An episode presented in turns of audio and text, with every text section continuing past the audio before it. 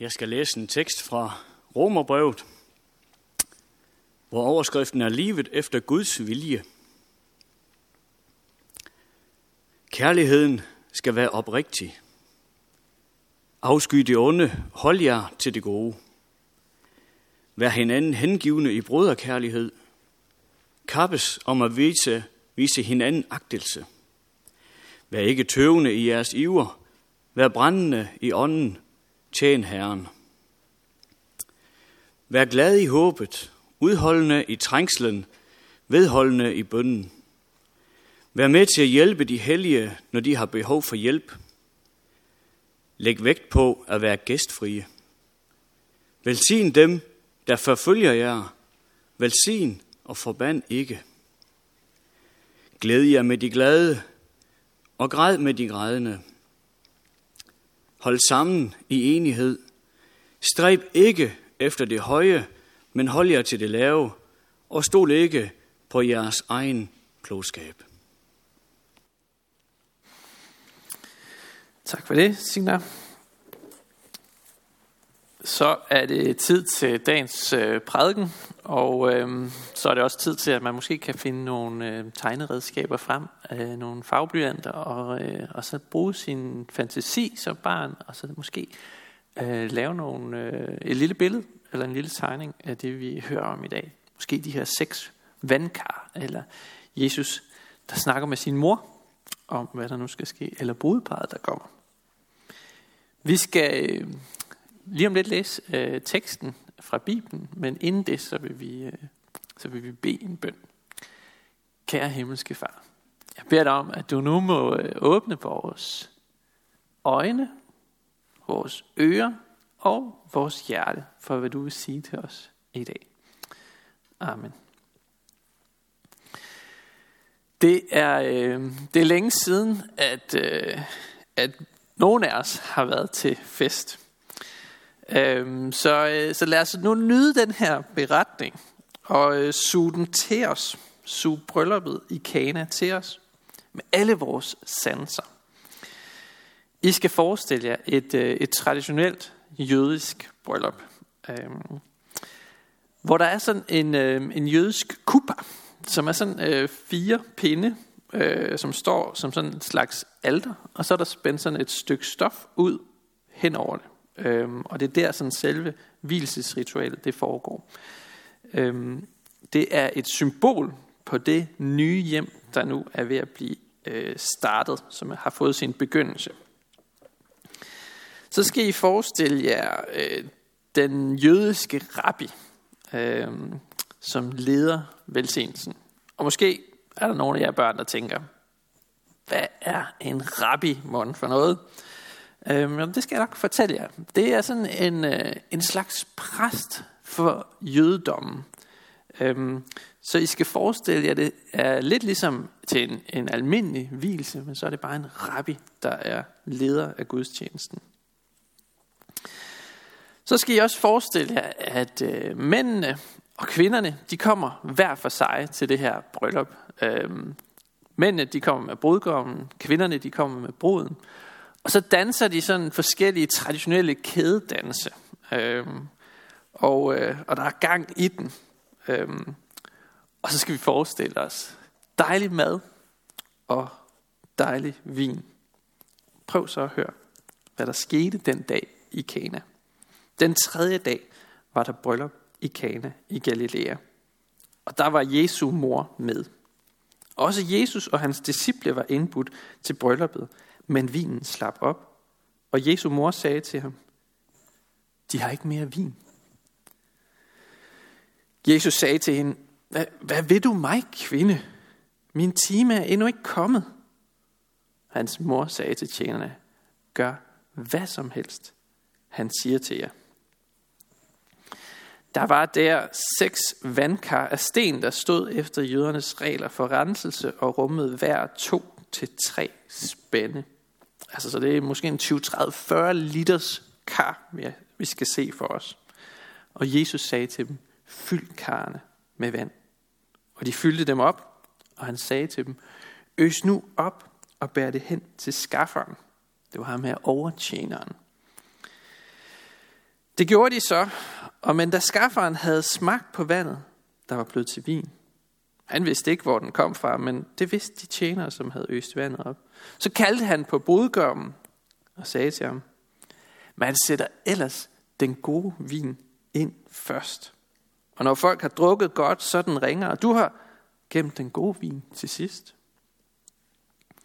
Dette gjorde Jesus i Kana i Galilea, som begyndelsen på sine tegn og åbenbarede sin herlighed, og hans disciple troede på ham. Det er helt sikkert ikke tilfældigt, at det netop blev til et bryllup, at Jesus han gjorde sit første under, eller tegn, som Johannes han kalder det. Brylluppet, det har sine rødder helt tilbage fra skabelsen, hvor vi kan læse, at vi blev skabt som mand og kvinde. I Guds billede. Vi kan læse, at manden forlader sin far og mor og binder sig til sin hustru, og de to bliver et. Foreningen af manden og kvinden, Adam og Eva i ægteskabet, det er en samfundsordning indstiftet af Gud. Det er så at sige Gud, der fører Eva til Adam, så de kan blive ægte hvide. Og på den måde er det faktisk med alle ægtepar. Det er derfor Jesus han siger, mange år senere godt nok, han siger, hvad Gud altså har sammenføjet, må et menneske ikke adskille. Det er altså Gud, der gør noget i ægteskabet. Den skabelsesordning, ægteskabet mellem mand og kvinde, er Jesus ikke kommet for at nedbryde eller stille spørgsmålstegn ved. Nej, tværtimod. Han er kommet for at beskytte det, for at værne om det, og for at styrke det. Det betyder selvfølgelig ikke, at ægteskabet er den eneste måde at leve sit liv på. Der er mange eksempler i både Bibelen og i kirkens historie på, at mennesker har valgt forhold til Gud frem for et forhold til en ægtefælle. Jesus han er jo det mest kendte eksempel på det selv. Men jeg vil alligevel gerne minde jer om i dag vigtigheden af ægteskabet og understrege dets betydning for familien, for børnene og samfundet. Lige før jul, der læste jeg, at øh, man havde lavet en statistik over skilsmissetallet i Danmark. Og i de første ni måneder af 2020, der, var, der havde man ligesom nået det samme tal for skilsmisser for hele året før, altså 2019. Så der har altså været væsentligt flere skilsmisser i 2020, end der plejer at være. Det kan der sikkert være mange grunde til, men jeg tror, det er et udtryk for, at ægteskabet er under pres. Og vi bliver i dag mindet om at værne om det af Jesus. Vi bliver mindet om at beskytte det og styrke det som kirke og som kristne. Uanset om man er ung eller gammel, uanset om man er alene eller har været gift i mange år, så minder Jesus os om at værne om ægteskabet som kristne. Det var sådan lige min indledning. Så skal vi se på, hvad øh, brylluppet i Kana ellers kan lære os om Jesus. Den første person, vi møder i beretningen, det er Jesu mor Maria, som, øh, som har taget imod invitationen og er kommet til bryllup. Der er ikke ret lang vej fra Nazareth til Kana, måske sådan en 8-10 kilometer. Så øh, jeg forestiller mig, at måske har Maria været øh, noget familie, eller måske har hun været en veninde eller en bekendt til dem, der skulle vise. Så der er altså ikke så lang vej dertil. Jesus, han er også med, men han er endnu ikke sådan trådt virkelig frem i sin øh, tjeneste endnu, sådan offentligt. Men han er så småt begyndt at samle nogle disciple omkring sig.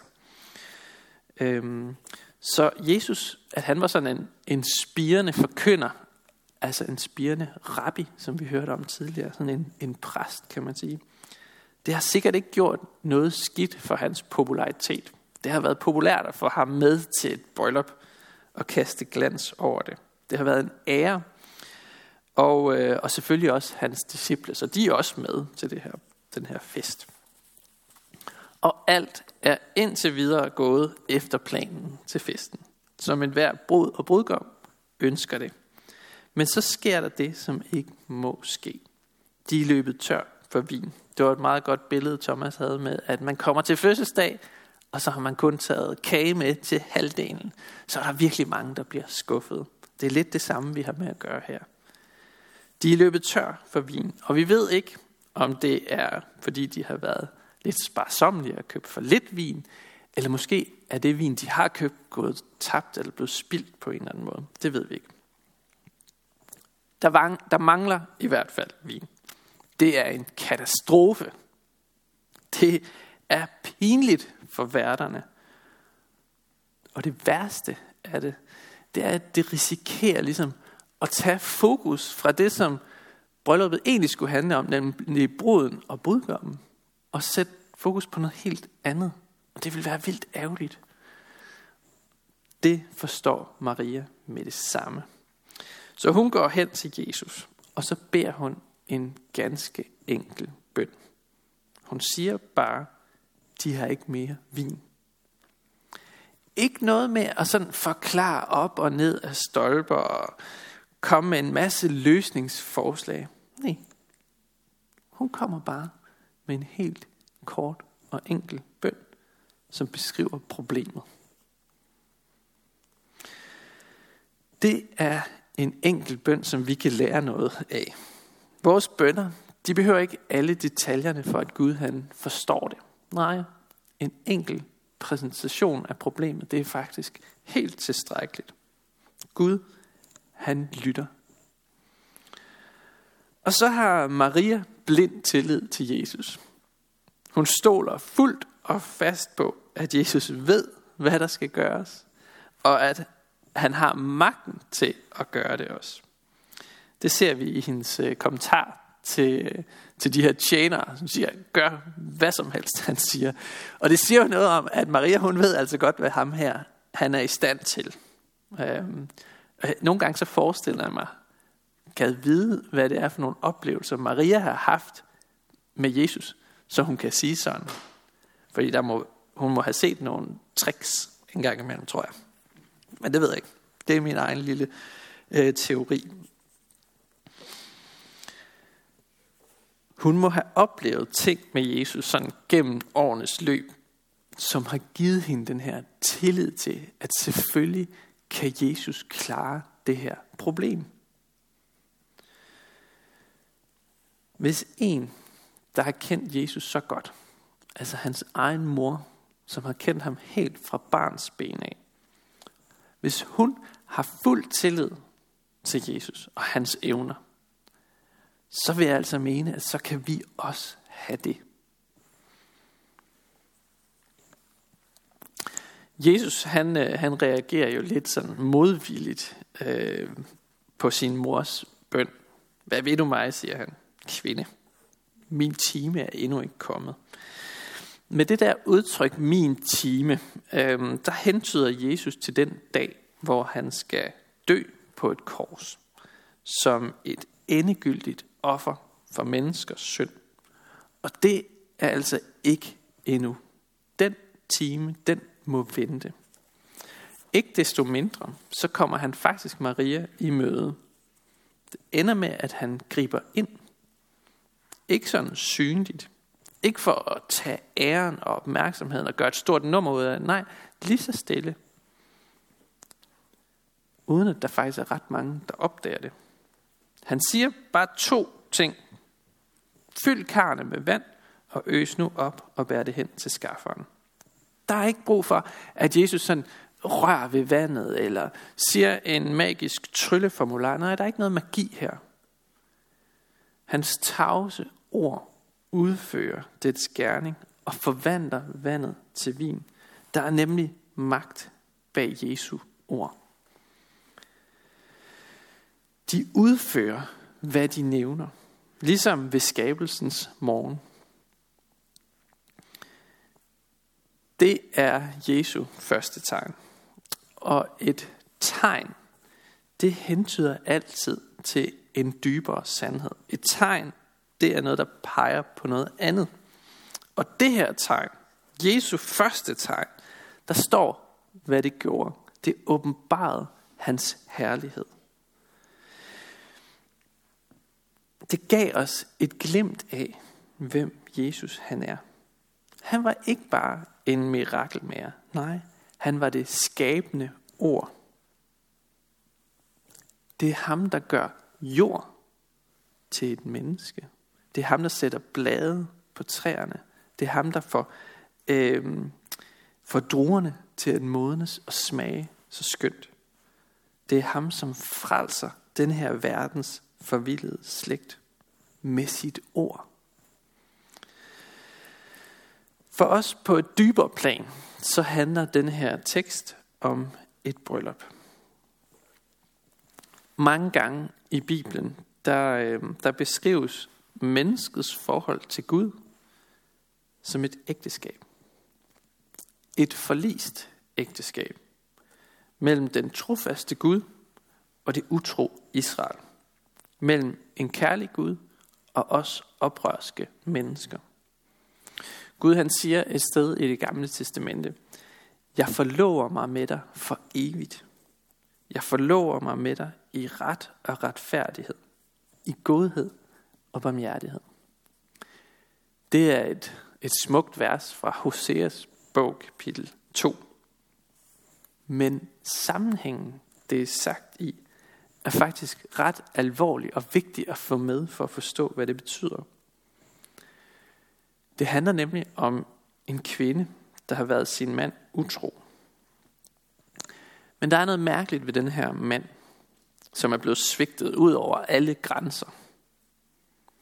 På trods af utroskab, så tager han hende tilbage og forlover sig med hende igen. Og sværger evigt troskab til hende. Han siger, jeg er din mand, og jeg forlover mig med dig, selvom du har svigtet mig og været mig utro. Jeg forlover mig med dig, selvom du har glemt min kærlighed. Det kunne man egentlig ikke forvente af ham. Alligevel så afgiver han et løfte. Et løfte om at elske for evigt. Kvinden i det her billede er alle os, som render væk fra Gud, og som render vores egen vej og gør oprør imod Gud. Manden i billedet er Gud selv, som i sin store godhed og barmhjertighed tager os tilbage. For det er sådan Gud han er. Han er god. Han tilgiver. Han svigter ikke sit løfte. Og med sådan en ægteskabsmetafor, eller mange af dem, forklarer Gud sit forhold til mennesket igen og igen igennem Bibelens historie. Selvom mennesket svigter, går sin egen vej, forlader Gud til fordel for andre mere spændende partnere, så står Guds løfter altid fast. Guds løfte om kærlighed til os. Og det er derfor, Paulus han også bruger det samme billede øh, af ægteskabet til at beskrive forholdet mellem Jesus og hans kirke. Han formulerer det sådan her. Men elsk jeres hustruer, ligesom Kristus har elsket kirken og givet sig hen for den, for at føre kirken frem for sig i herlighed, uden mindste plet eller rynke, hellig og lydefri. Kan I se det for jer? Hun bliver ført op af eller vi bliver ført op af kirkegulvet, hellig og lydefri, som en brud, Kristi brud. Det er nogle smukke billeder. Det er den her bagvedliggende teologi, som kaster lys over Jesu første tegn. Et tegn, der peger hen på noget andet, nemlig hen på Guds trofasthed imod os. Selv når vi er utro imod ham. Selv når vi er utilbøjelige til at søge Gud. Og så er det sandheden om, at Jesu ord skaber, hvad det nævner. Jesu ord gør vand til vin. Men det skaber også troen og tilliden til ham i vores hjerter. Fordi vi kan have tillid til, at Guds ord er virksomt. Det havde Maria, og det kan vi have. Og så peger det alt sammen hen på et nyt bryllup. På den nye jord, som der står i Johannes' åbenbaring. Nu skal lammets bryllup stå. Lammet, det er et billede på Jesus. Nu skal Jesu bryllup stå på den nye jord, og hans brud har gjort sig redde. Det er os. Vi er redde. Nu skal Jesu bryllup med sin kirke stå, og vi kan næsten ikke vente. Lad os bede sammen. Vi takker dig, Jesus, for sandheden i beretningen om brylluppet i Kana. Vi takker dig for din trofasthed mod os, da vi endnu var utro imod dig. Vi beder dig med apostlens ord, hjælp os med at være glade i håbet, udholdende i trængslen, vedholdende i bønden. Så takker vi dig for menigheden og beder dig styrke os i indbyrdes kærlighed og udruste os med nådegaver til fælles gavn og opbyggelse. Og lær os at række ud over egne behov. Vi beder dig også for menighedens børn. Både dem, der er født, men også dem, der ikke er født endnu. Beskyt du dem, og lad dem alle sammen få lov til at vokse op i troen på dig, og suge næring til dem, til sig fra dig. Vi beder dig for menighedens konfirmander og unge, for deres liv og vækst i troen. Vi beder dig særligt for alle de unge, som sidder derhjemme nu og kæmper med online undervisning. Vil du styrke dem og give dem frimodighed og øh, holde fast på dem. Vi beder dig for ægteskabet og dem, der lever alene. Giv os din kraft til at leve efter din vilje. Vi beder dig for skærn, by og omegn, at du, Jesus, må blive kendt, troet, elsket og efterfulgt. Vi beder for Niels Jørgen Fogh, menighedens vejleder, at du må styrke ham i hans arbejde og holde både ham, men også os fast på Bibelens grund hver dag. Vi beder dig om, at du vil være nær hos alle dem, der er ramt af sygdom og lidelse og sorg. Giv os frimodighed til at være til stede, og giv os visdom til at lindre smerten hos hinanden. Hør os, når vi i stillhed hver især beder for en, vi kender.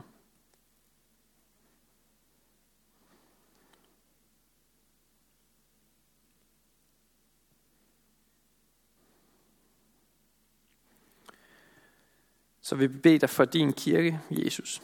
Lad budskabet om dig spredes over hele jorden og styrk dem, som forfølges for dit navns skyld. Vi beder dig for vores folk, for alle, der er blevet betroet magt og autoritet. Hjælp dem og os til at værne hinanden mod uret, sygdom og vold, og kom så snart og gør alting nyt. Amen.